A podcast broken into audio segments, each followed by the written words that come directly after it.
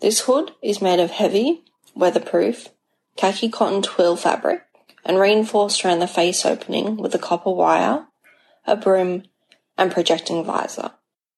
The weatherproof design and the process to create it was invented by Thomas Burberry, London, in 1879. Burberry used the fabric to equip the Antarctic explorations of Scott, Shackleton, Amundsen, and the 1911 to 1914 Australian Antarctic expedition. Douglas Mawson directed this expedition to chart the largely unexplored coastline of Antarctica, for which he was knighted in 1914. One of the 18 men who went on this adventure was Charles Laseron. He took leave from the then Technical Museum of Sydney to work as a taxidermist, biological collector, and scientific assistant on this extraordinary journey, for which he would later receive the Polar Medal.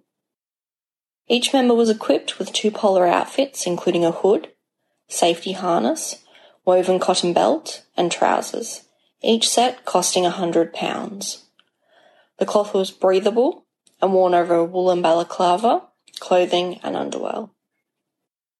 Fully dressed, Laseron must have looked like an upright fur seal to the penguins in the Antarctic, a look which was appropriate, as penguins were an important source of food for the team and were collected for their pelts to preserve to take back to museums.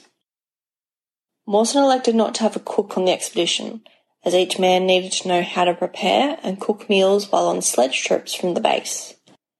Everyone, including Mawson, was rostered by twos for a cooking day of breakfast, lunch, and dinner, with the cleaning up taking place between. No mean task for 18 hungry men. Naturally, some competition ensued, and Charles Laseron became known for his excellent puff pastry.